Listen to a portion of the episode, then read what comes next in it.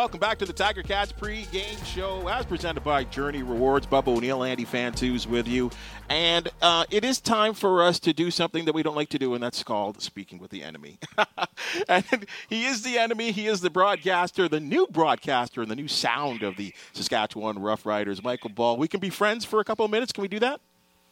Yeah, well, I want to be friends. I mean, I, I don't know you, uh, Bubba, but I know Fantuz. I thought we're buddies, Fantuz. What's going on here, man? We're enemies now.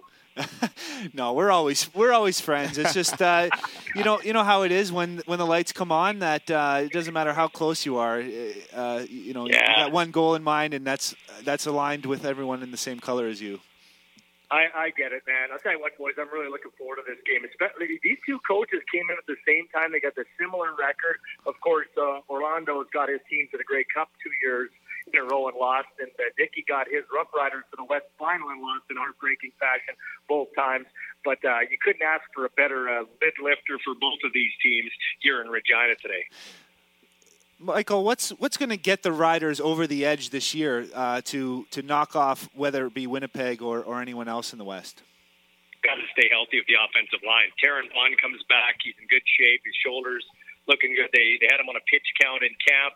Uh, how's the interior of that offensive line going to play another year of maturity and chemistry with Evan Johnson, Logan Ferland, Dan Clark, three Regina boys right in the middle there. The right tackle, Matai Rogers comes in, uh, you know, journeyman guy, Montreal, Ottawa, uh, now comes to Saskatchewan. Didn't start off great in camp, but uh, got better in that BC Lions game, so they're happy with him now in this football game.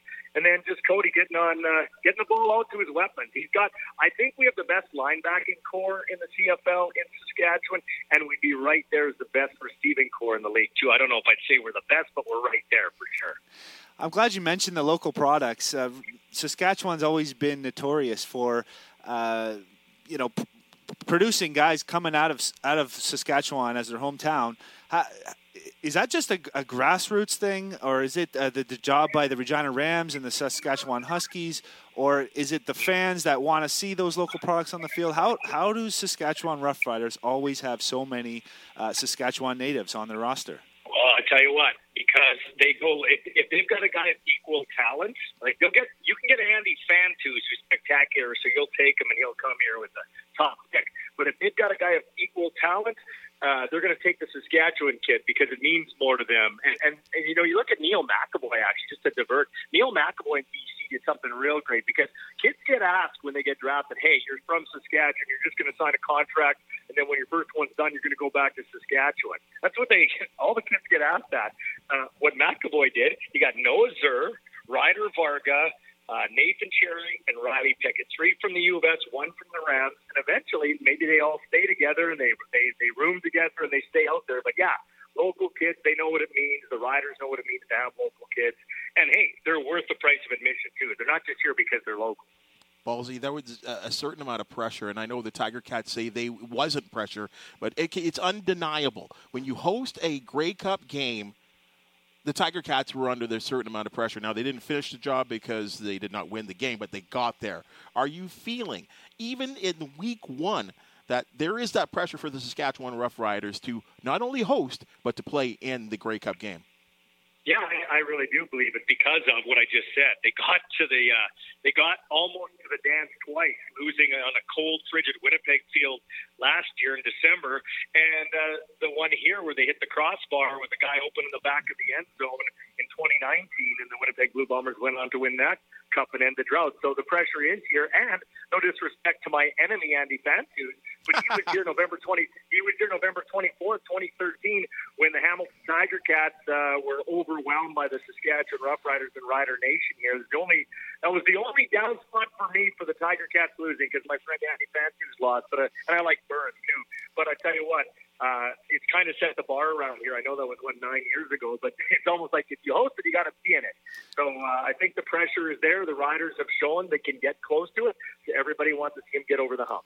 Well, nothing would make me happier to see Hamilton against Regina in that Grey Cup game, and I could enjoy the city of Regina on a different level if uh, I was out there just just as a fan this year instead of uh, uh, as the actual enemy. And, and um, maybe the weather won't be quite as bad as 2013 yeah, either. No that was that was nuts, minus 35 all week long.